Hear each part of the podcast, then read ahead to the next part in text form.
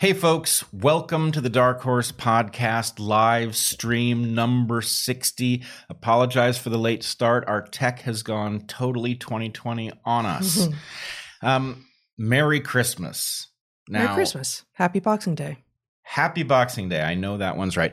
Uh, will you tell me I, I am old enough that I should absolutely know this, having grown up around many Christians? Do I say Merry Christmas now that Christmas is over, or do I not? I have no idea. You have no idea. You don't know. All right. Well, definitely have a Merry Boxing Day.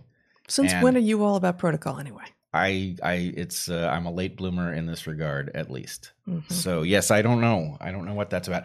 I think I'm, uh, I'm feeling a certain amount of trepidation. I think a lot of us have been assuming that 2021 is simply going to be vastly better than 2020 just by simple matter of uh, reversion to the mean. It, it is very likely to be an improved year, but there's no telling. I mean, it could be that whatever it is that put 2020 in motion the way it did is going to continue into 2021. Gee, I wonder whether or not that could be the case whatever put 2020 into motion the way it did, say the the public reveal of a virus on literally the last day of 2019 could perhaps follow us into 2020. Right. Not obeying temporal boundaries that are in fact entirely human constructs even while the astronomical realities of things like solstices are not human constructs. Well, I was I was thinking that the larger context in which COVID is embedded, mm-hmm. right, might be might be different. Um, obviously, COVID is uh, very unlikely to be cured by the beginning of the year, and so I don't know. At least, at least we have no presidential elections scheduled yet oh in 2021. No. So it is likely to be better on those grounds alone. Yep. Yep. But uh, I don't know. I mean, we none of us really have a good sense of exactly why everything seemed to come to a head in 2020. Although I have a hypothesis. I honestly have no idea what we're talking about. Um, could, could I just stop for a second? Sure. Zach, is there any way that we can um, get a view on the camera, or is that just not going to happen? I have no idea why it's not working. I will try to do it. All right. It's just a little disconcerting to be talking into blackness. Okay. All right. I'm going to save my hypothesis no, until. No. Go for it. Please go for it. Nope. I'm holding it back. Why? What just happened? Um, let us move on to the material of the podcast as we had it scheduled. So, what was the? I, I'm eager to hear your hypothesis. I I'm going to hold it okay, till a okay. more appropriate place okay. in in the broadcast. Fair enough. Um, so we had a. I am trying to remember. this so far. Yes, this the, is a, a very rocky start. Welcome to episode sixty, everyone. Here we are we're going to talk a little bit about those weird interstitial spaces between moments that are important and that mark transitions. Hey, there's a screen. Thank Excellent. you, Zach. Um, and uh, then obviously we're ta- going to talk a little bit about locker rooms and of course. and uh, climate change and the brain cases of shrews and maybe a little bit about traffic. So you know, all very coherent narrative as per 2020. Right. Right. We'll just we'll re-kick it off. Welcome to the Dark Horse Podcast live stream number 60. Here we are. We are staring down the, the barrel of 2021 and raring to go. Oh, we are raring. We are we are in what is raring? I'm not sure. Yeah. It's uh, do you, the opposite you, of well done, I guess. Do you do you ever hear that word absent being followed by to go? Are you ever no. raring All right. On the couch? New Year's resolution I'm inspired. My first New Year's resolution is going to be at some point during 2021, at a moment when it's not wasted, I'm going to use the phrase raring to stop. I like it. Very good. Okay. Well, I'm excited uh, for the moment when you are raring to stop. Raring to stop. Mm-hmm. Yes. Right. Yes. All right. So, um, right. So we are, yesterday was Christmas. Um, Merry Christmas, if that's still appropriate. Merry Christmas to you. Thank you. And to all of you. And uh, Hanukkah had long since ended. The solstice was uh, four days prior, four days prior, and uh, and of course the New Year is is coming right up. And and for me, growing up um, in a house that celebrated Christmas, um, albeit without very much really any uh, religious associations with it, even though my father um, had faith.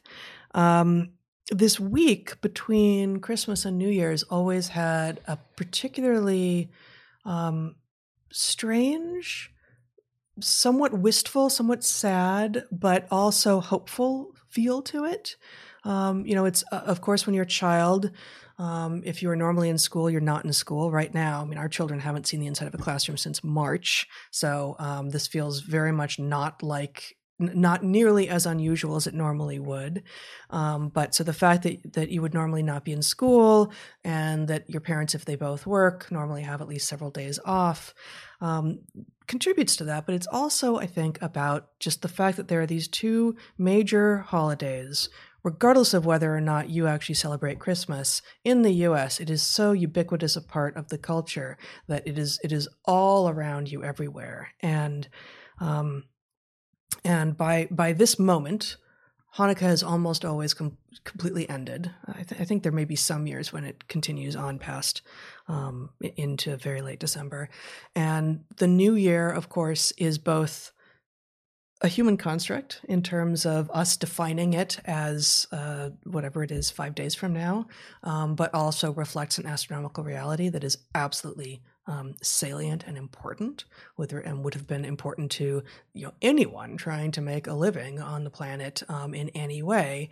um, until until very very recently. It's only the very strange modern condition of being human in which maybe it doesn't really matter to you that you've gone a full cycle around the sun, right? Um, but so there's also this like, just like this this interstitialness of it. It's it feels it feels liminal, uh, and I actually want to return. I don't want to spend a ton of time uh, today on this question of of liminality. But when Carnival happens, when that time, you know, within actually I don't know when it is this year, but in, in a few months, um, I want to come back to this question of what Carnival is, as someone who has now taken students into Latin American Carnival in a couple of places, and and talk about what this this moment of sort of shedding identity and playing with identity is. It's almost a return to childhood, and this moment in time feels a little bit a little bit like that. Like it's got this potential of, okay, as much as that year was whatever that year was, let's see if we can phoenix this up. Like if we can, you know, if, if that thing is going to burn to the ground, what will rise from the ashes? Can we make it something better, unexpected, emergent that maybe no one, including ourselves, has imagined before? Yeah, it is. Uh, it, it is a weird kind of a stasis, and you know there has traditionally been a period in many calendars because you and I have talked before. I think uh, maybe even we talked last week about the fact of the calendar being very hard to calibrate mm-hmm. because it's not an integer number of days, which can be dealt with in a number of ways. You can either physically instantiate the calendar where the exact presence of the sun on the horizon at some location is used uh, as a marker. That marker doesn't move. The most famous one that people will be familiar with being Stonehenge. Stonehenge, but mm-hmm. there are many, many of these uh, Earth clocks, and in fact, there's one. I didn't know we were going to be talking about this, or I would have looked it up. But there's one um, somewhere in uh, northern North America. There's one before the population had.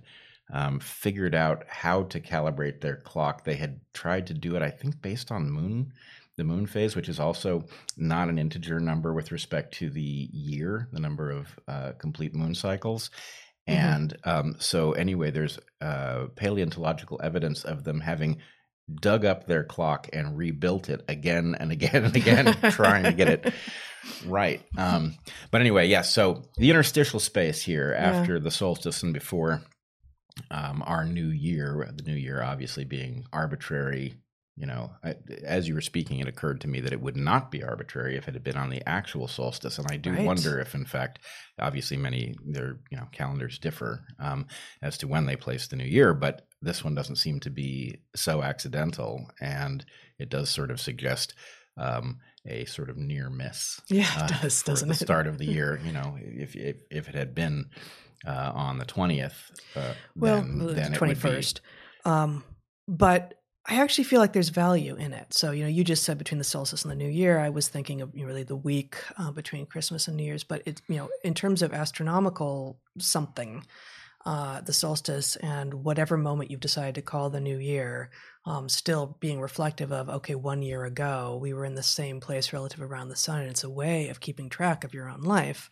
Having that delay of, in the case of solstice to new year, of, you know, 10 days ish, a week and a half, um, actually potentially has value right? Like it, it it allows you time to reflect and it's not just okay we're looking forward to this thing and boom it happened it's over. And now you know move forward. Like this it actually allows for a slowdown and you know most people do not feel like we need more of a slowdown in 2020 right. Like there's been there's been plenty of that thank you very much. On the other hand um as much as we have been much more at home still you know not going out not experiencing things that we would have been experiencing all of us as a result of covid and the resultant um, political and cultural response to it uh, there is it has been difficult to get any distance enough to reflect. And maybe maybe we can use not us necessarily right now but maybe all of us can use these next few days to think on what actually uh, we we we personally did that was appropriate. It may have, you know, the the the virus and its downstream effects may have revealed things about our own selves um, that are useful to us um, both in terms of wow, I actually have that capability, or huh, that came out and I, I didn't, I wish it hadn't, and now I can see it, and maybe now I can act so that it is minimized in the future. Yeah, so there's there's two things. There's sort of a you know personal growth, you know, monitoring from a, a fixed period before, and then there's also a question of you know how different things are. Obviously, this year, you know, basically it is a year since COVID broke into uh, the world framing. Um, but at some point, for example, we will face a year in which the price of fossil fuels has changed so much that getting coal in your stocking is a good thing. Mm, yeah. Yeah. Okay. Even if you're a child, you think? Well, sure. I mean, for one thing, you know, if it's worth enough, you can trade it up for a PlayStation or whatever it is that you really want. I think our children would actually prefer the oranges. The oranges. Oh, mm-hmm. sure. Yeah. Sure. Yeah. Um, that's one of the reasons that we get them oranges. that's right. For your whole crate. Yep. Yeah. Absolutely.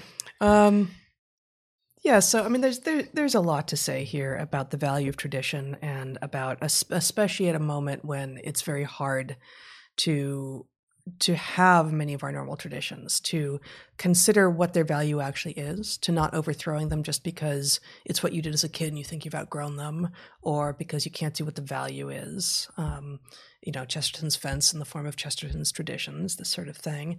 Um, and that's not to say that all traditions have value or need to be um, need to be carried forward, but think before you get rid of them, and maybe in this you know, unfortunate sort of whittled down moment, um, consider whether or not there are, there are more that you might create and establish. And they might be annual. They might be, um, you know, when when they're sort of daily, we tend to call them habits rather than tradition. You know, there's some there's some temporal scale long enough uh, by which we tend to call it a tradition. Um, but even you know, seasonal. Um, you know, this people who celebrate, for instance, the astronomical realities of the solstices and the equinoxes um, have have those as rituals or traditions, and it helps remind them of sort of yes where they are in the seasons, but also to say, ah, last time I did this, I was here. I was in this headspace. I was with these people. I felt this way. Um, it's also, you know, it's one of the reasons uh, that people journal. It's one of the reasons that people, you know, leave leave clues to what they used to think for their later selves to find, because it actually can calibrate you in your world. Perfect. All right. Here's what I think. Here's my hypothesis. This is the one you were going. Absolutely. Awesome. Okay. okay. Um, now, mind you, if this is true, it's important and you need to pay attention. 2020 is what happens if you eat the silica gel. That's the hypothesis. So I don't know who ate the silica gel. So you, you don't think it was collectively? You don't think all of us secretly ate the have, silica no, gel? No. One person eats the silica gel. 2020 is the kind of year you get, and so basically we all need to get on. We got a collective action problem here to beat the band, right? We need everybody to just resist the urge to eat those little packets of silica gel. Just Throw them out with the box to your. You think it was an anti-authoritarian who just could not take it anymore? It's like, do not eat, really, do not eat, really. I'm just I'm gonna eat that. Yeah, gonna that. exactly. Yeah. It, it- yeah, it- Yeah. exactly. It was a rebel Mhm. who uh, was just um, you To know, hell with it. didn't I'm eating didn't this. care the risk they were putting the rest of us to. hmm Yeah. Had no idea. Yeah, well, damn them. I hope it dried them right out. So um, we did before we talk about things uh, totally distinct from this. Uh, we actually did something this week um, that used to be uh, in your life a lot when you were growing up, and was in my life a little bit. And we had before this week never done it as a family. I had I hadn't done this in decades. Um, our older son, our producer, uh, had been had been taken out uh, for like an hour once, and you had gone out with our younger son twice last year. Two days. Yep, two days, um, and then COVID shut the whole thing down. So, what is it, and what do you want to say about it? Yeah. So the thing is uh, skiing, which is its own weird kind of phenomenon. But um, anyway, Alpine skiing. Alpine skiing, yeah, downhill skiing as they used to call it, um, which is, uh, you know, it's a very fun, slightly artificial, but very much out in the fresh air and uh, in a beautiful place kind of an activity. And anyway, it's been something that has been hard for us um, to do. I mean, it's expensive, it's often far away. And it just so happens Portland has good skiing within a couple of hours. And so, anyway, we just finally bit the bullet and did it. Mhm. And Found Toby- ourselves on a beautiful volcano one lovely Wednesday morning. Yes, on Mount Hood. Now, Toby and I had sort of innovated the process. You know, basically, it's a couple hours away, so you drive there and you drive home, and working from your car is a whole different way of dealing with it. So, anyway, Toby and I figured that out last year, and then after two days, um, the ski resort actually made us a deal for a little bit extra. If we just paid less than one extra lift ticket they would give us a season pass for the rest of the season and so we did it. And then covid ended the ski season abruptly. And we've been resenting it ever since. So anyway this is our our chance to get back on the slopes. But um, I, I do want to show you a couple of pieces of video and then i want to make a connection which i'm not 100% certain of but i'm, I'm pretty sure. Awesome. so zach do you want to show uh, i don't know why don't we start with toby So this is going to be Toby on his third day of skiing. this is his third day of skiing ever This and is this is actually for those of you who who know Mount Hood. This is Timberline. We're at. yeah this is timberline right up at timberline I mean, that's the uh, name of it. the resort. Um, and this is, you know, near the end of the day, so actually Toby's getting a little tired here. But man, look at him, three days of skiing in, right? Stunning. And he's 14. Yeah, he's 14, and he's taking to it like a fish to water. All Which right. a weird expression because the fish who live in water presumably always have. Yes, exactly. Like a mud skipper to mud, maybe would be Excellent. better. hmm It's less I think it's going to catch on. Oh, I know it is. Mhm. Um, all right, uh, Zach, do you want to show the other video of the other son skiing? On his first Oh, day of skiing. Here's Zach. This is he, this is day 1.2 for him. So why do you say? I've heard you say it's not 1.2. What is 1.2? Because he had like an hour He had an lesson hour in. January of yes, this of I think- 2020. Yeah. But anyway, check this out. This is a guy with, I mean, this is not quite the end of the day, so this is less than one full day of skiing. And look at him go. Amazing, no?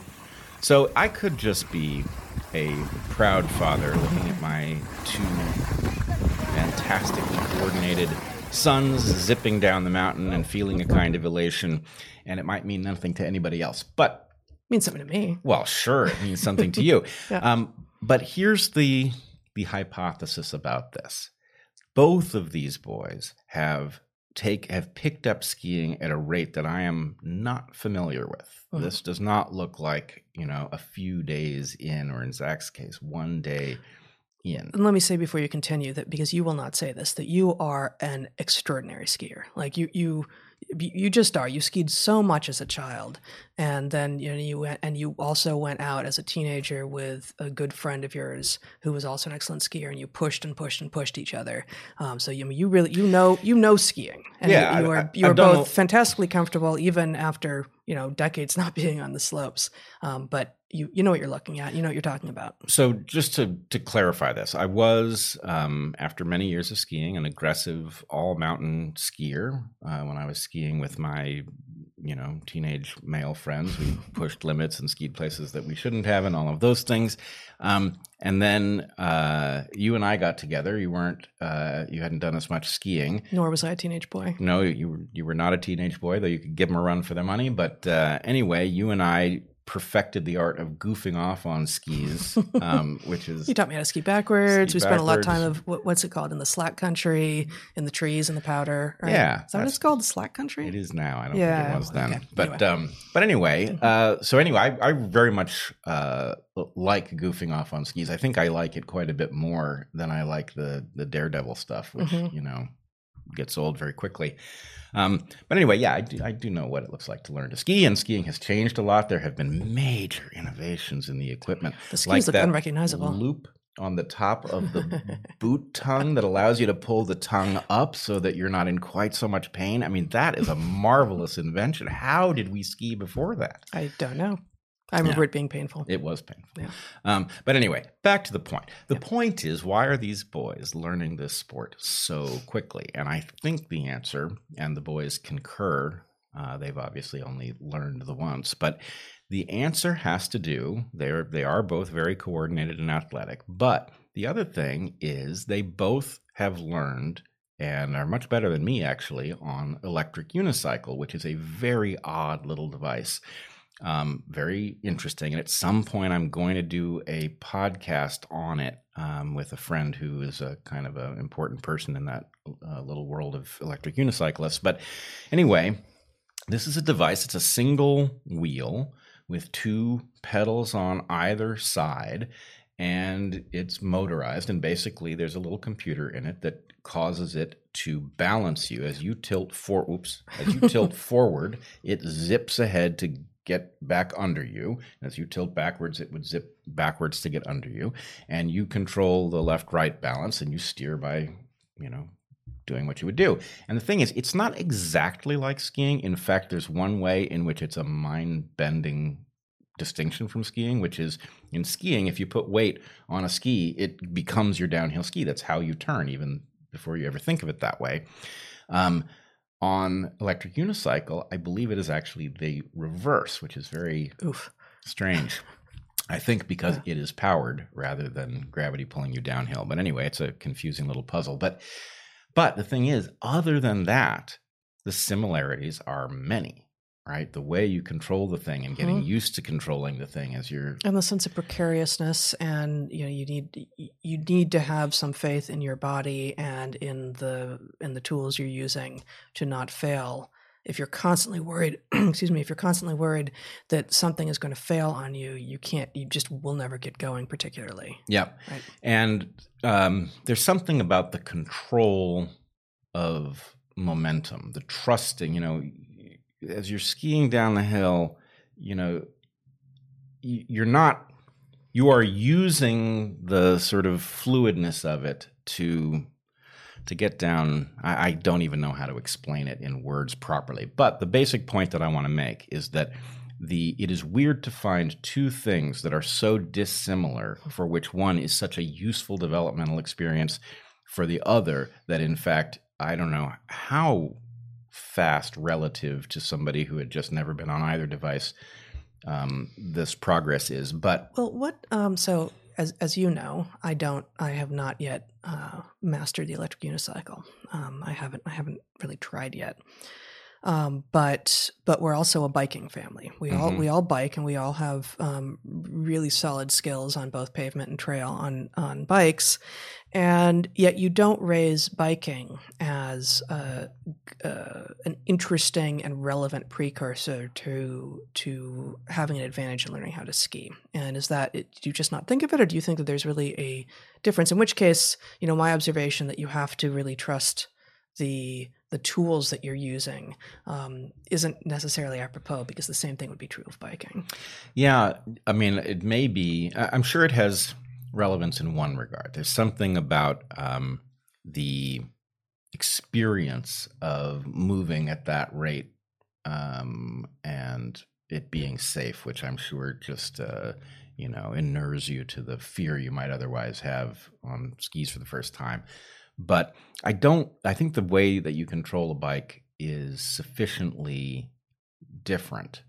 Um, you know, and also, I, you know, maybe what it is, there's something precarious about all um, sports in which you have you are perched over a very low center of gravity. hmm That the way you control yourself on skis requires uh, you to deal with um, with that in the same way that a skateboard would, or skates, or any of those things. And the electric unicycle is similar in this regard. Um, hmm in a way that a bike isn't. You know, a bike you can kind of barrel over large obstacles if you have you know tires appropriate to it and all. Mhm. So I think I think it's distinct. It's distinct, but I'm sure that I'm sure there's some relevance. Yeah. Yeah. All right. All right. Anything else to say about skiing? Um. I mean, no doubt, but right now, Um. Yeah, there should be. I don't know. It's uh. It it's it's interesting to return to it after so many decades, really, of no contact with it. yeah, no, li- Um, literally decades. I'm I'm sure I was. It was you know early mid twenties last time I was on skis, Yeah. And, it was uh, it was it was just wonderful.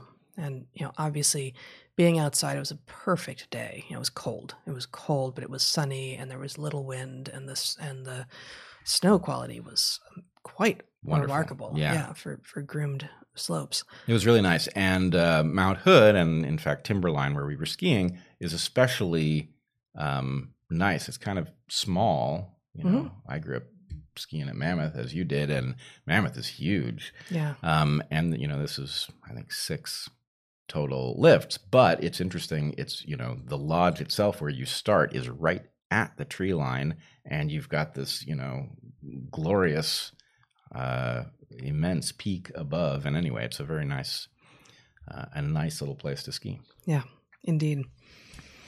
All right. Well, um, you wanted to talk. We've got we've got shrews, we've got locker rooms, we've got a rare bit of good news regarding Maybe. anthropogenic climate change. Maybe. You want to you want to do them? Yeah. maybe maybe a rare bit of good news regarding anthropogenic climate change. Yep. Uh, right, so let's let's see. To get us uh, to get us there, um, let us talk about what I think is the biggest scary part of the whole global climate change picture, which has to do with uh, frozen methane clathrates in the Arctic. So basically, methane gets trapped in uh, various forms. One of them is frozen methane under the permafrost on land and under the sea floor. And there is such an immense amount of this stuff trapped that it dwarfs any contribution that humans would make um, to global warming. And the problem is that the positive. So just just because it's not a word that I am familiar with, except from hearing you talk about it, methane clathrates is Yep. the word you're using, um, and uh, people may also have heard things like gas hydrate, hydrate. or even um, fire ice. Yeah. in some contexts. Well, and in it's, it's all the same thing. These if I'd just thought about it, I would have uh, had a video. You can actually see um, in certain places in the Arctic um, methane on fire emerging from Mhm. uh, sediments and things. Uh, so anyway, you can look that up um, and you can find it. But yeah, it's basically these uh, structures, these methane structures that hold uh, they hold methane stable in a frozen form. It's, Um, a, yeah, it's, a, it's a crystalline structure. yeah, it involves, holding methane. involves water and anyway, uh, Hmm. they're also chemically interesting. I don't know if you scroll up, maybe we can I mean, find this it, is I, I this is just Wikipedia. Yeah, Yeah, but, but they should have a picture of one chemically somewhere. mm, maybe Oh, not. maybe not. Not so much. Okay. Oh, In any case, see there. I mean, that's just a. Oh yeah, there you go. It's It's, really too tiny. small, but uh, Yeah. yeah, there you go. It's Um, meaningless to almost everyone. so I believe that's going to be the methane there in the center. Um, but anyway, this is a very potent methane is a very potent greenhouse gas, and there's a huge amount of it tied up in these fro- frozen clathrates in the Arctic, and some of it's under permafrost, some of it's under the sea floor. But the danger is that it's in a it's stable because it's frozen, and as the Earth warms, it is going to be released at some rate. And what we have seen, there's a particular, there's a Russian uh, academic outfit that does a lot of studying of methane releases, and they've found these. in Siberia mostly. yeah, and, uh, in the uh, the ocean. Um, it's a it's a Oh. it's a marine census. oh, maybe different. So they found these huge plumes of methane, And the problem is we don't have good baseline data. Like, do you expect huge plumes of methane? If so, are they more common? Are they bigger? We don't know. I, probably we know more than last time I checked in on this, but we because we don't have a hundred years of data on these methane plumes because in general they're not of consequence. Mhm. Um, we it's hard to say how alarmed to be about the fact that there's suddenly huge amounts of methane bubbling up in the Arctic, but the danger is that we could get to a place where positive feedback would take climate change completely out of our control because to the extent that it gets warmer than historically it has been, it will release faster, yeah, warmer, faster. Mhm. it will release a bunch of methane that was frozen that would otherwise have stayed frozen. That methane, because it's a very potent greenhouse gas, will cause the following year to be that much warmer. Hmm. Um, that following year will then release more methane. And so what you'll get is eventually a release of a huge fraction of that stuff. And at the point that that happens, there's basically nothing we can do. Yeah. Right. This is no longer a question of us controlling climate change. It's a question of us adapting to whatever is coming Mhm. at whatever magnitude. Yep. Um, and so uh, that uh, dragon's breath hypothesis is, or the That's what it's called? Clathrate gun hypothesis, the idea that it would go off like a gun, Mm. um, is a very frightening prospect. And those of us who are most concerned about this um, happening are have our eye on this. And my Mhm. contention has been the day on which climate change is no longer something that we could control, even in principle, it will not make the news. We will not know it has happened. We will not know that threshold has been crossed. It will just happen, and then we Mhm. will live downstream of it. But It might not even be deducible in retrospect, right? Like, you know, 5, 10, 20 years later. Can Right. pinpoint it a little bit, but um, I think we will have a sense of it now. We're doing enough monitoring, Mhm. but it's the the point is it's a it's a threshold we will cross, but it's not you know it's not a threshold that can be named specifically. I believe in the Mhm. present, There's, it's too too complex. So what emerged, and actually I owe uh, my good friend Kevin um, a shout out for pointing me towards this. But Zach, could you put up the uh, actually before you put up the article, could you put up the pictures of the craters, the Yamal craters? You can just start with any any of it. Okay, so this is the floor of one of these craters in the Yamal Peninsula of Siberia. Um, could you go to the next one? Uh, here's some people rappelling down in, so you get a sense for how big these craters are. Go to the next one. Okay, so here you can see from above. And uh, those of you, I know I talked about this on the podcast with Katie Herzog. Um, these craters are, I believe, very ominous. And I think that the images of them ought to be on everybody's mind. I don't see these images nearly often enough, given what they suggest. Um, the these craters were of size? discovered. I mean, I guess we saw a person saw- on the last one. So Yeah. we're talking a couple hundred yeah, feet a couple across. hundred feet across. Okay. These were discovered, ironically enough, by fossil fuel petroleum workers who were traveling over the Yamal Peninsula by helicopter. And they Mm. saw these holes in the ground. Initially, we did not know the explanation for them.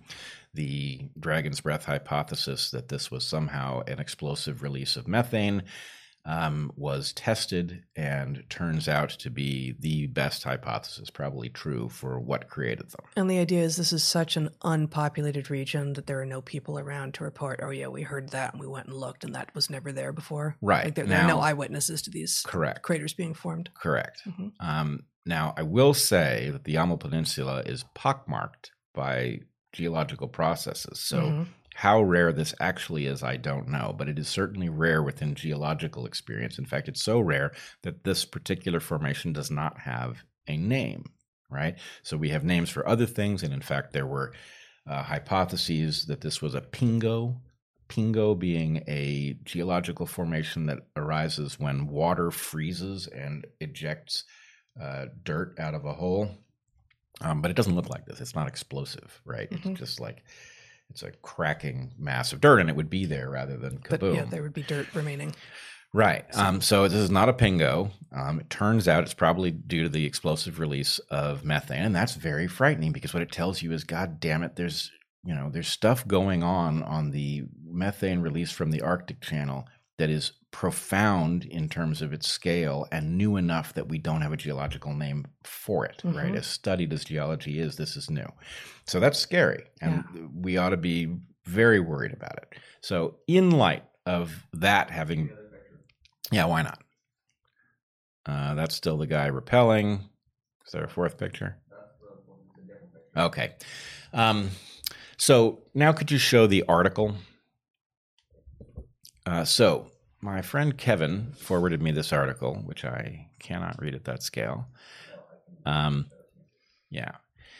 And so anyway, this um, suggests something which may be the rare piece of good news that we get on the climate change front. What this uh, article describes is the discovery initially about tides and their effect on methane release. And basically, the idea was the higher the So the, the, tide, moon here in the ti- in the headline title is just about the moon controlling the tides. Yes. Okay. that basically the moon's effect on the height of the water column above the flo- frozen clathrates Mhm. controls how much release. The more water is standing on top, the less likely the methane is to be released, which stands to reason, certainly. So there's it's not a binary are you covered with water or are you not? It's actually the depth of the water by which you are covered is predictive. This is a continuous variable. The depth of the water by which you are covered um, is actually uh, the the greater the depth, the more protective against uh, clathrate release.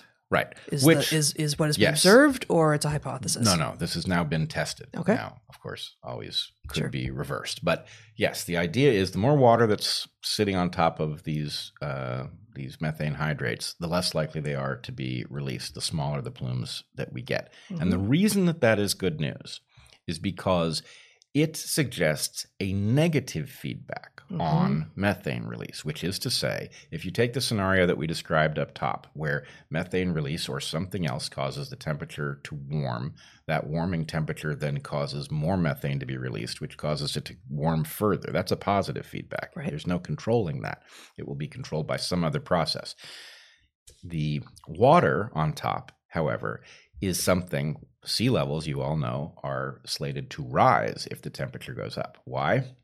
Because the ice that currently holds a lot of that water will flow off the land and into the sea, causing elevation in sea level. That's a bad thing, especially if you live on the coast. It's a bad thing for lots of reasons.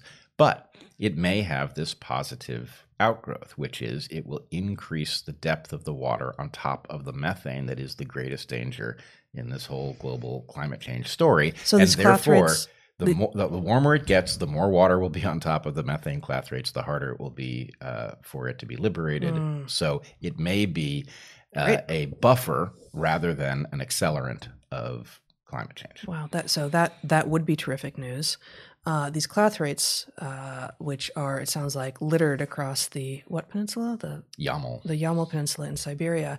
Um, this is this is tidelands, or it's dry land but low lying, such that even with relatively small amounts of sea level rise, they would potentially be submerged. Um, as always, when we do this off the cuff, Yeah. uh, there's the danger of my saying something Sure. dumb, but it is uh, Arctic permafrost.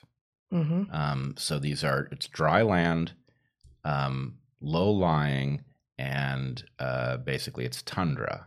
Tundra is, I think, the right so term. Arctic permafrost, which could therefore become sort of marshy if things warm up. Right. May- Maybe depending on where the water table is and what the elevation is, and all yeah, and I, I have no doubt actually that some of it is marshy some of the time, but there's Mhm. a perma there's a permafrost layer um, that is uh, buffered from the sun and uh, below which resides an awful lot of methane apparently. Oh, Yeah. the test I should say the test in those craters involved descending into those craters to detect the levels of methane which were sky high. Mm.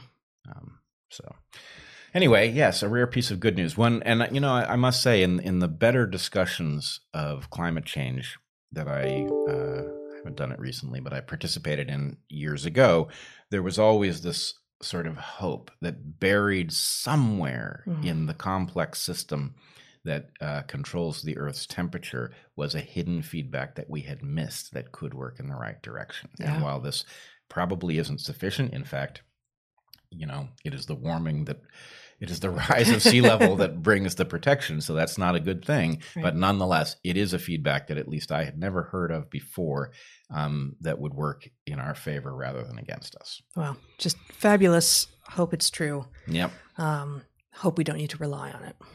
Yeah, it would Mhm. well be great for us to get our ducks in a row one way or the other. Um, m- my sense, having thought a lot about all that we might do, is that um, mitigating the release of greenhouse gases it's too little, too late, Mhm. um, and that really our only plug and play hope for reversing what we know is coming is fusion power.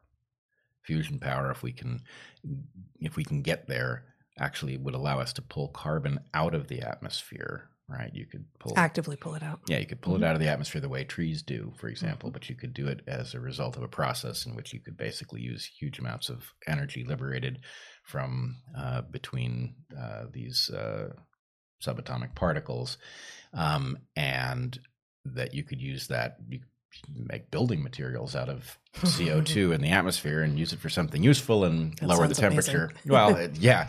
The problem is we're not investing nearly enough in fusion power uh, to get there in time. I don't know why we're not. I cannot imagine why we are not investing more in it. Um, we are investing, you know, small, not tens of billions of dollars, which sounds like a lot until you realize Now that we are to investing hundreds of billions of dollars, you know, globally in things like text messages. Um, so anyway, yes, we are being very foolish not to pursue fusion. Yeah. Um, hopefully, we'll get there. um, let's talk briefly about shrews. Of course. Yes. I mean, it's that point in the podcast is- where the mind shifts to the, The subject of shrews has- and has- other insectivores. and other insectivores. Okay, so let's let's just start there with a brief phylogenetic note from uh, your sponsors, Deep History. Um, so shrews are insectivores, which um, sounds like it's a description of their diet because we have these this language of like carnivore, omnivore, insectivore. Uh, folivore, herbivore, um, but they're we are using that term in its phylogenetic meaning, and so and actually, actually, um, I made a comment maybe last week or, or two weeks ago about the carnivorans with whom we live, and um, that is not a standard use of the term. That is actually that was a student of ours, Brendan. Brendan, um, who, in talking about the difference between ecologically eating meat, being carnivorous, and phylogenetically being part of the lineage from which um, all extant carnivores, uh, being part of the lineage who had a most recent common ancestor from which all extant carnivores, members of this clade belong, those are called the carnivora. But not all the carnivora, not all the carnivora eat meat. There are, for instance, fruit eating kinkajous, some of my favorites. Um, and there are plenty of things that eat meat that aren't in the carnivora, right? So there are the carnivorans, which include basically the feliform ones, which are like cats and hyenas and weasels and such, and the um, caniform ones, which include dogs and bears and seals and lots of other stuff. Uh, yep, go, so, go on. for people who caught your explanation there, Mhm, yep. this will then make sense of the fact that um, snakes are tetrapods by virtue of the fact that they are in the tetrapod lineage without being quadrupeds, hmm right? So, Even though tetra, and I don't know which is Greek and which is Latin, but tetrapod and quadruped mean exactly the same thing. right, but um, four, we, four-footed. in this family, we segregate these two things so that we can talk about snakes being tetrapods without tripping over it. hmm Um, but quadruped refers to things that actually have four legs. Exactly. So snakes are tetrapods who do not have four legs because they are part of the lineage Tetrapoda. Um, kinkajous are carnivorans without ever eating meat because they are part of the lineage um, that includes um, all of the carnivorans. And there are insectivores, insectivora. Um, and actually, gosh, there's some new Latin name for that clade, I think. I Uh, think I think that clade turns out not to be a clade. it's not a clade. paraphyletic. Oh, it's not. So we're talking about the. Oh boy, yeah. So I don't even remember then who Yeah. who belongs where. Um, but but what shrews Rest assured, we'll figure it out and get back to you on that. what shrews are not is rodents. They are not rodents. Okay, so um, you know half of all mammals are rodents. More than two thousand species of rodents on on the planet. Another quarter of all the mammals are bats, and that leaves every other single thing that you can think of that's a mammal in that remaining quarter. And the insectivores, which includes um, shrews, are included in that quarter as well. So shrews um, have little tiny heads under the best of conditions. Um, and it turns out, uh, so there's this, this Polish zoologist, August Dehnel. This this is old news in zoology, and I'm just learning about this this week. And given everything else that's going on, I'm not sure exactly why I was so taken by this, um, but I just kind of can't think stop thinking about it. August Dehnel, this Polish zoologist, um, made the observation back in 1949. He's long since dead. Um, that the not just the brains, but the brain cases, the actual skulls of shrews shrink in winter and regrow in the spring. They, are you looking for a shrew skull? Yeah. Yeah, I'm sure we have, one somewhere. I do have one, but Yeah. I'm not sure where it is. Um, yeah, we're always misplacing our shrew skulls, Yes. aren't we? It's terrible. So often. Yeah. Um, and so that that it became known as Dehnel's phenomenon, the fact that shrews um, shrink their brain cases and also apparently their livers and their kidneys. And that's amazing, but there's something about the brain case itself, the literal the skull shrinking by 15 to 20% or so in the winter and then regrowing in the spring that's so remarkable. But Dehnel only observed this. He didn't he didn't do what's called a match pairs experiment. He was just looking sort of population wide and noticing that um, I, I think it was museum specimens that died in the winter had smaller skulls than those that were um, alive in the spring, that died in the spring and summer. And so maybe this is just about um, selection acting differently on animals that had smaller skulls in the winter and on, and on the su- and in the summer. But in 2017, um, so again, not totally new, um, we find this published in Current Biology profound reversible seasonal changes of individual skull size in a mammal. And these guys did the work. They, they tracked individuals, much to the dismay of the shrews, no doubt. Um, Oh, and to their significant others who no doubt thought this was kind of cool the first time they heard it, but then dinner time after dinner time, they kept. I was certain you were talking about the pair bonded shrews and their significant others.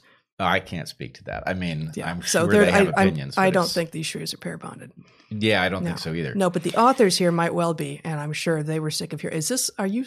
Are you saying to me that you wish I would stop talking about shrews at this point? No, no, no. On the all. contrary, I, I'm imagining that in general, the significant others of these shrew studying biologists were not themselves similarly interested. In our case, no, I'm I'm all for this discussion. Yeah, it's really it's our children who are downstream of our enthusiasm, but we are equally enthusiastic about um, Exactly. the the skulls of shrews shrinking and the um, Zach. Yeah, give me my screen back. Um, so so they actually demonstrated it. Um, for sure. So this uh, this Dehnel's phenomenon um, turns out to be true, and apparently there's some evidence, from weasels too, which is fascinating because weasels, as per our conversation, you know, five minutes ago, are actually carnivorans, so they're um, not very closely related to shrews.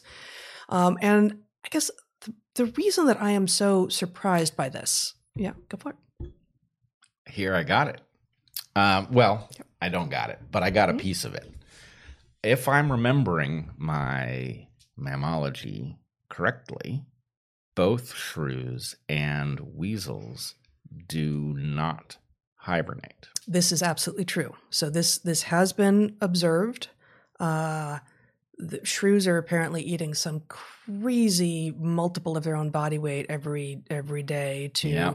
to maintain themselves. And in winter, it's harder to come by food, and brains are very expensive to feed.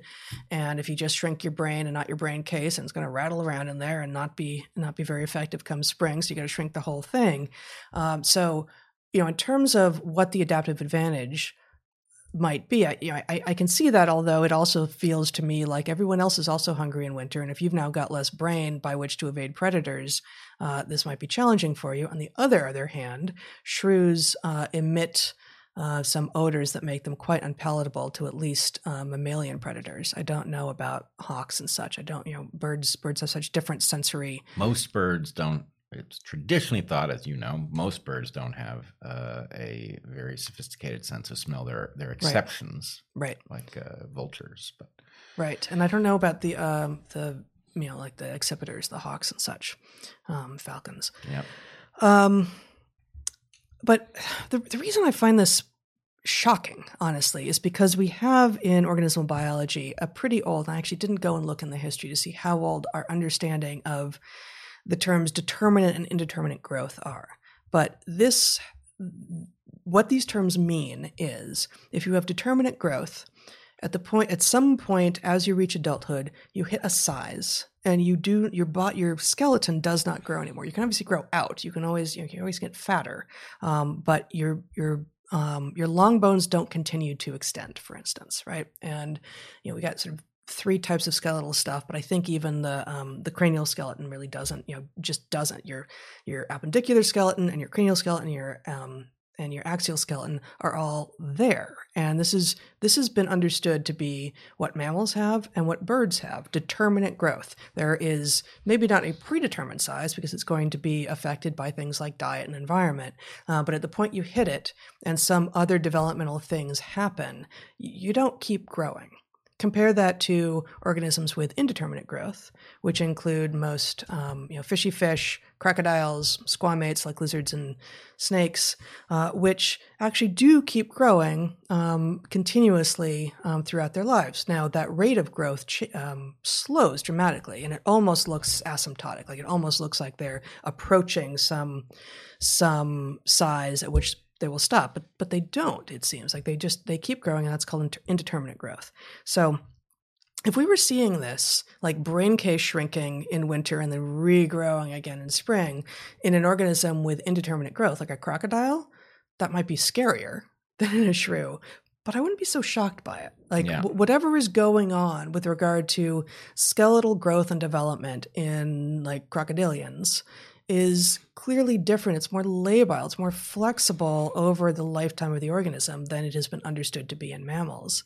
And this thing that we're seeing in shrews suggests at least some mammals have this ability to not just turn back on change in in bone, but actually reverse, actually go smaller. Yeah. Which I, I just didn't even know this was possible. I'm well, frankly, blown away by it. My guess would be that there's a whole landscape of this stuff that we just don't know yet because it's not that obvious. Hundred um, percent. And there's you know stuff in the neighborhood, right? Like uh, antlers. You know, antlers are bone. True, true. Yep. It doesn't get resorbed; it gets dropped and mm-hmm. then regrown. But there's some something there. So just a couple things. So yeah, it's not it's not resorbed, but um, but you do get mm, you know something about male development prompts growth of new bone with a with an ability to then drop them at the end of the season. Yep. Yep. Okay.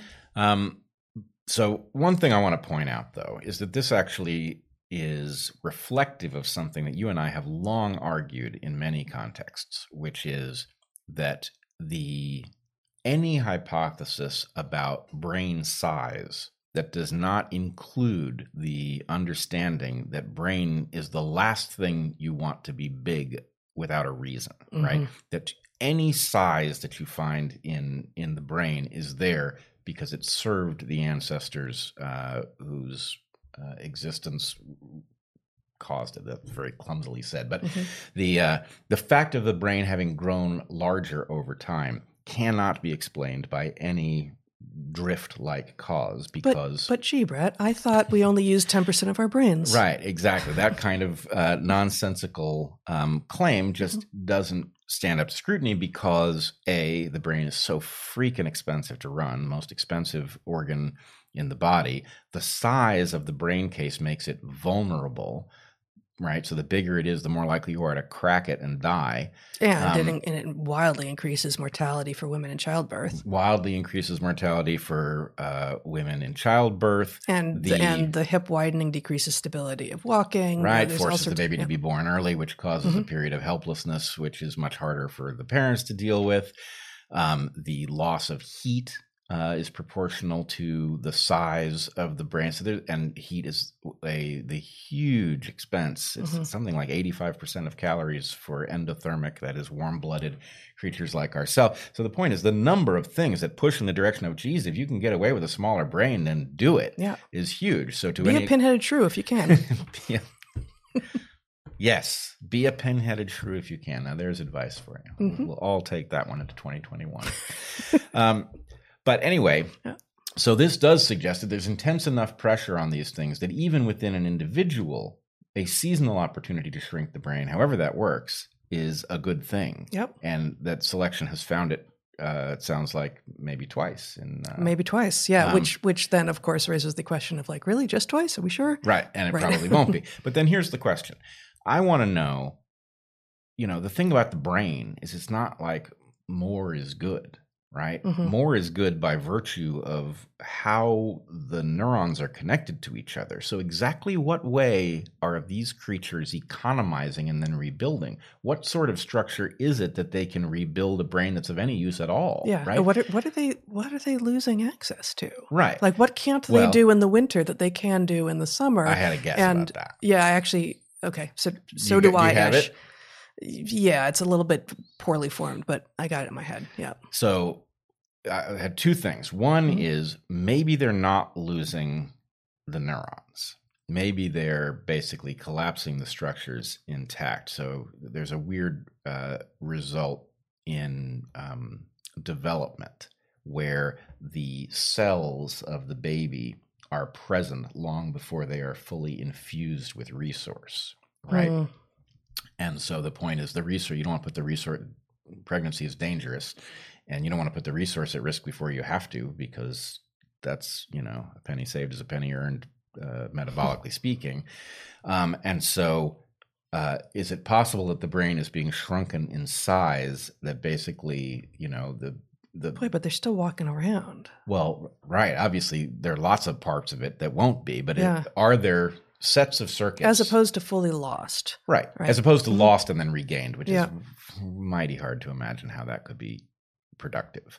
Um, It it is. Um, on the other hand, uh, we know that, for instance, migrating songbirds literally lose their testes and regrow a pair mhm. upon landing in their northern migrating their their northern breeding grounds. Yeah. Um, because carrying around balls is too is too heavy to fly with for these birds, and so you know the thing that I was wondering about shrews is is whatever you know if it's lost rather than shrunk down, or either way really, Yeah. um, it's partially going to be about sort of whatever the shrew equivalent of mating and dating is, you know, that they don't need in the winter.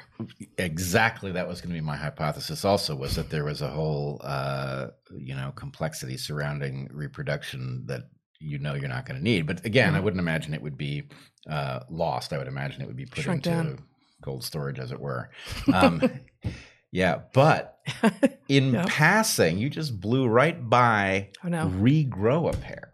Oh no! I, I yes, But- I know. Regrow a pair. Now that is Mhm. an insult perfect for an era in which so many people are losing their ability to say normal things in the face of a crowd of people shouting at them. And I, I think I'm going to start telling people to regrow a pair. Oh, I, I have actually, I have, I have begun doing that occasionally. Yeah. Yeah. That's a good one. hmm It's a good one. I like it. Yeah. Um, Yeah, it has broader applicability than if you are a, a bird landing in his northern breeding grounds. I think there are a lot of contexts in which regrow a pair is in that uh, case, you're just being advice. supportive.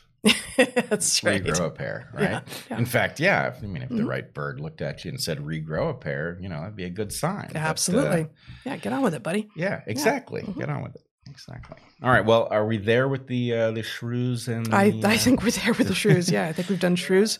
We're at an hour already. Good lord. My goodness. Um, how did that happen? Even. Um, well, we probably do want to talk about the uh, the transgender kerfuffle in the Evergreen locker room. of all right. places. hmm Of all places. Yeah. Um, so, how do we want to do this? Do we want to show them the uh, KIRO video? Well, let's just say, up. yeah, set up very briefly, and then we'll show you a two minute ish video from local news uh, up in Olympia, Washington, our former home for 15 years, mm, more than that. Um, and then we'll talk about it. So, I don't know, you want to set it up? Well, sure. All right. So let's be, you know, as always, we need to make an effort to be completely fair about this. Let's just Mm. describe what apparently happened. And Okay. this will be largely uh, in the, the video also. But Absolutely. apparently, a trans woman, that is someone born male, um, and you will hear them stumble over that very claim in the news report, but Not the person, not the trans person. no, One of the parents. Nope. Well, actually, she does too. But anyway, yes, the news report says that this person was born a man. Nobody's born a man. Nobody. Mm. You know what I'm saying? Yeah. Born Um, male. Yeah, born male would be Mm-hmm. the traditional way of saying that in And not assigned male either. Born male. born male. Right.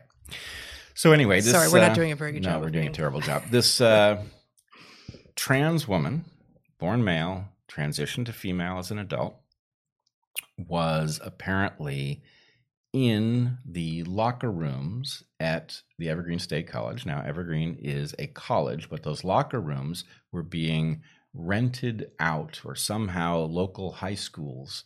And Um, element and swim teams for the elementary school kids. Oh, I didn't know the elementary school. As young as I six. missed that. Mhm. Um, so these girls from these schools encountered this um, trans woman who has not surgically Non-op, transitioned. not pre-op either. Non-op. No, in, no intention to have surgical change. so uh, male genitalia in a female locker room where In a middle-aged man where there's teenage girls and younger. Right. And some of the girls apparently uh, reported this to their parents, and the parents um, requested that something be done to get uh, the situation remedied. And anyway, um, the remedy. Oh, yes. There's maybe we should just show them Yeah. the, the video at this point. Um, Zach, do you have it?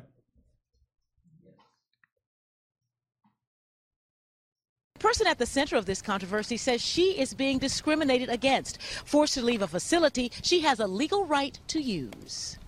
I looked at her and said, Excuse me? And she said, You have to leave. I'll be right back. Colleen Francis says she was using the sauna and women's locker room inside the recreation center at Evergreen State College two Wednesdays ago. The same facilities used by two female high school swim teams from Olympia who practice in this pool. A woman told Francis to leave. She wouldn't identify herself. She all she said was that there were a couple of girls that came upstairs to the pool and said that there's a man in the sauna.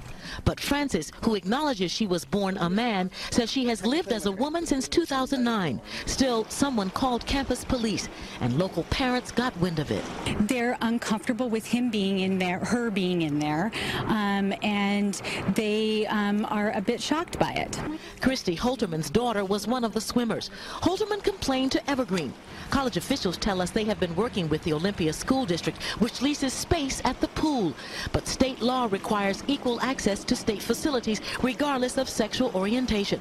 So local school officials tell us they came up with a temporary solution. There's a, a smaller private locker room next to the, the main locker room there at the pool, and they've been using that. But Francis says she believes the students need an education. This is not 1959 Alabama. We don't call the police for drinking from the wrong water fountain. But the All right. So there you have it. Um, so this obviously raises interesting questions and um, creates a pretty good uh, illustration of why um, inventing pronouns and forcing some kind of new usage is um, not a solution to the problem. Did you notice this? That the uh, spokesman for Evergreen there says that the college has attempted to come up with a remedy and that it has found some other locker rooms that they now use. And it is unclear in the report whether they refers to the girls of uh, these swim teams or whether they refers to the single individual in question. Now, in fact, in writing, they remedied this in a clumsy way, but in the written piece, you, they clarify it in parentheses, and they say that in fact it is the swim teams that are using these separate. Smaller, less good facilities because of this one person who, in a separate report, is revealed served in the military for 20 years and is now wearing a low estrogen patch and lipstick, apparently. And that that is, I, I'm sorry. This makes me so angry. Well, you know, So, you know, we've talked about trans a lot in a lot of places. I encourage people to look at my letter wiki exchange with Abigail Shrier. Um, if you are concerned that I'm not being respectful, we have trans friends. Say over and over that trans is real. And actually, one of the I think the first question we're going to get to in our Q and A this uh, this next hour is some people who are really concerned that you know what what could we possibly be talking about when we say that, but. Um, create a system that's gameable and it's going to get gamed. And how dare any system put girls and young women at risk because a dude wearing lipstick who has sort of girly affectations wants to be in the sauna with his bits hanging out. It's not okay. yeah, I, I It's not okay. I agree. It's not okay. I'm not. You know, I'm not sure. Uh, her name was revealed. I think there's no harm in using it. Yeah. Um, Colleen here. You know, I'm not sure that the onus is on her to um, figure out how to navigate this. But I do think that the institution has an obligation to protect those girls first and foremost. Well, uh, as as was the case in 2017 when what happened at Evergreen happened there, um, it is not primarily the individuals who are spouting garbage's fault. Yep. It is the responsibility of the so-called adults to walk in and say, "You're spouting garbage, and you will stop now, and we are going to take whatever power you have wrested illegitimately away from you." This person, Colleen, is it? has the freaking audacity to say this isn't Alabama 1959, I think is the random year that she comes up with rather than I think 57 is probably what she 55, you don't even remember. Um, no, it's not. And frankly, uh, a guy with an estrogen patch and lipstick is not a black person using a drinking fountain. A guy with an estrogen patch and lipstick naked in a sauna with a bunch of girls, it's a different situation. And everyone knew that until yesterday. And this is something we talked about. This is, you know, Douglas Murray's formulation. Like it's it's one of these things that we all knew until yesterday. And how is it that we are all pretending that the emperor has clothes? Emperor has no clothes here. Um, so I agree with you. I still think the onus is on the institution. And while Mhm. I think it is very clear um, for many reasons, some of them biological, that the analogy uh, to the drinking fountains is completely out of place. It's despicable. Well, is it despicable? It's despicable that this person would claim that they were fighting a civil rights fight when what they're actually fighting for is the right to be naked in front of young Look, young women. she shouldn't be in that locker room. You and I agree on that. The question is this is on institutions as a reflection of the rest of us to get Mhm. this right and to prioritize those who actually are in need of protection. And so in this case, what you have is somebody born male, right? Now, why is it that um, women have their own locker rooms? Why is it that they have their own, you know, divisions in sports? And, you know, why? prisons.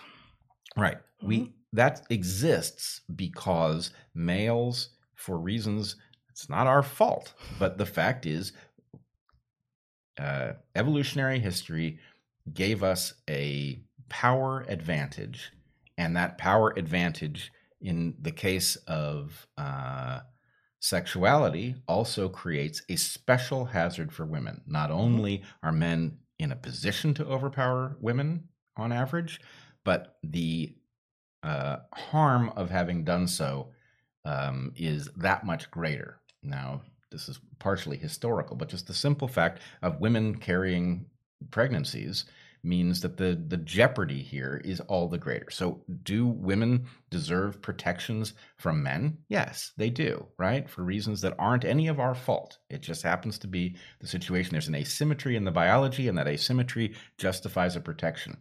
That protection does not reverse because you decide that you're female or because you feel female. And therefore, the institution absolutely has to provide protections to these girls rather than what they have apparently done here, which I can't say I'm all that surprised given how frequently this institution um, flies in the face of logic Mhm. on such things, but has prioritized the rights of this individual trans woman, that is to say, born male, transition to female. They have prioritized her rights over the rights of numerous girls who are both disadvantaged by having been born female and therefore likely being smaller, are disadvantaged by virtue of their age, right? And so they are actually vulnerable. And so what I want to be careful of is when I saw that interview with Colleen here, um, I thought the fact that she acknowledged that she was born male, didn't seem sensitive about it, was willing to talk about the fact that, you know, one of these girls had apparently complained about a man in the locker room. She talked about it in an adult fashion. So I was, you know, I'm sympathetic that there's actually potentially something to be solved here, but there's no question who needs to be protected in the situation from whom. Right? I don't know that Colleen is a danger. I assume she's not. But the fact that we segregate women because somewhere in amongst men are men who are dangerous means that those protections should should remain no matter what. Yeah. I I'm going to end up ranting if if I if I say much more about this. Well, So you know, a 16 year old girl who walks into a women's sauna uh, naked and uh, sees someone with uh, cock and balls and reports that there's a man in the locker room. The person in possession of said cock and balls not being offended that someone saw them and identified them as male. That's a really low bar. That is a really low bar for being impressed with this person's response. Well, I just Like, come on. Look, I do think I do think we um, because, and I agree with your uh, your assessment that we have. You know, this is a dangerous thing to say, but I believe it is a literal thing, and that you're quite right about it. That you have the phenomenon of trans, whatever it may be, and then you have a bunch of people utilizing the um, opportunity to opt into two oppressed classes. That is to say, trans people have uh, a difficult road based on uh, perceptions of them, and females are. Uh, are are able to avail themselves of protections for the reasons we've already described, and so the ability to opt into two protected categories is irresistible for some men, and they will do it. There are unscrupulous men, and Yeah. they will do it. But I just don't don't know. I never want to assume that that's the explanation. It Mhm. is something that can be revealed in some cases. I guess just one more thing, and I did allude to this earlier, but um, this case s- makes my blood pressure spike in part because the interview, which we showed you guys, um, has this person doing little sort of girly things with their hair and their necklace and like this. And this feels like, and I'm not the first, this is not the first time I've said this, I'm not the first to say it, and it will be said many, many times again, but this feels like the most regressive and misogynistic view of what woman is that I can, I mean, maybe not the most misogynistic and regressive view of what woman is, but it's incredibly retro. It's incredibly woman hating, actually. It like that's not, that is not, doing this doesn't make me a girl, right? It, it Like, reduces no, that's not what it is. It reduces it to an affectation. Yeah. Yeah. Do it exactly. And there are there are plenty of us women out here who don't do that, and there are plenty of women who do. And in neither case does the doing or not doing things like playing with our hair make us a woman. No. And if like if if if you're a dude who wants to play with your hair and act that way, okay. But there is no way in which that makes you female. No. No. All right. But I still think the the object of our ire Mhm. really ought to be these um, ridiculous, phony progressives who actually imagine that in some biological sense that you um, become female by virtue of having uh, declared uh, declared a pronoun or 2 Mhm. and I I think we ought to refer to them as she jerk liberals. So- oh boy. There's that. Okay, she jerk liberals. She jerk liberals. Yeah.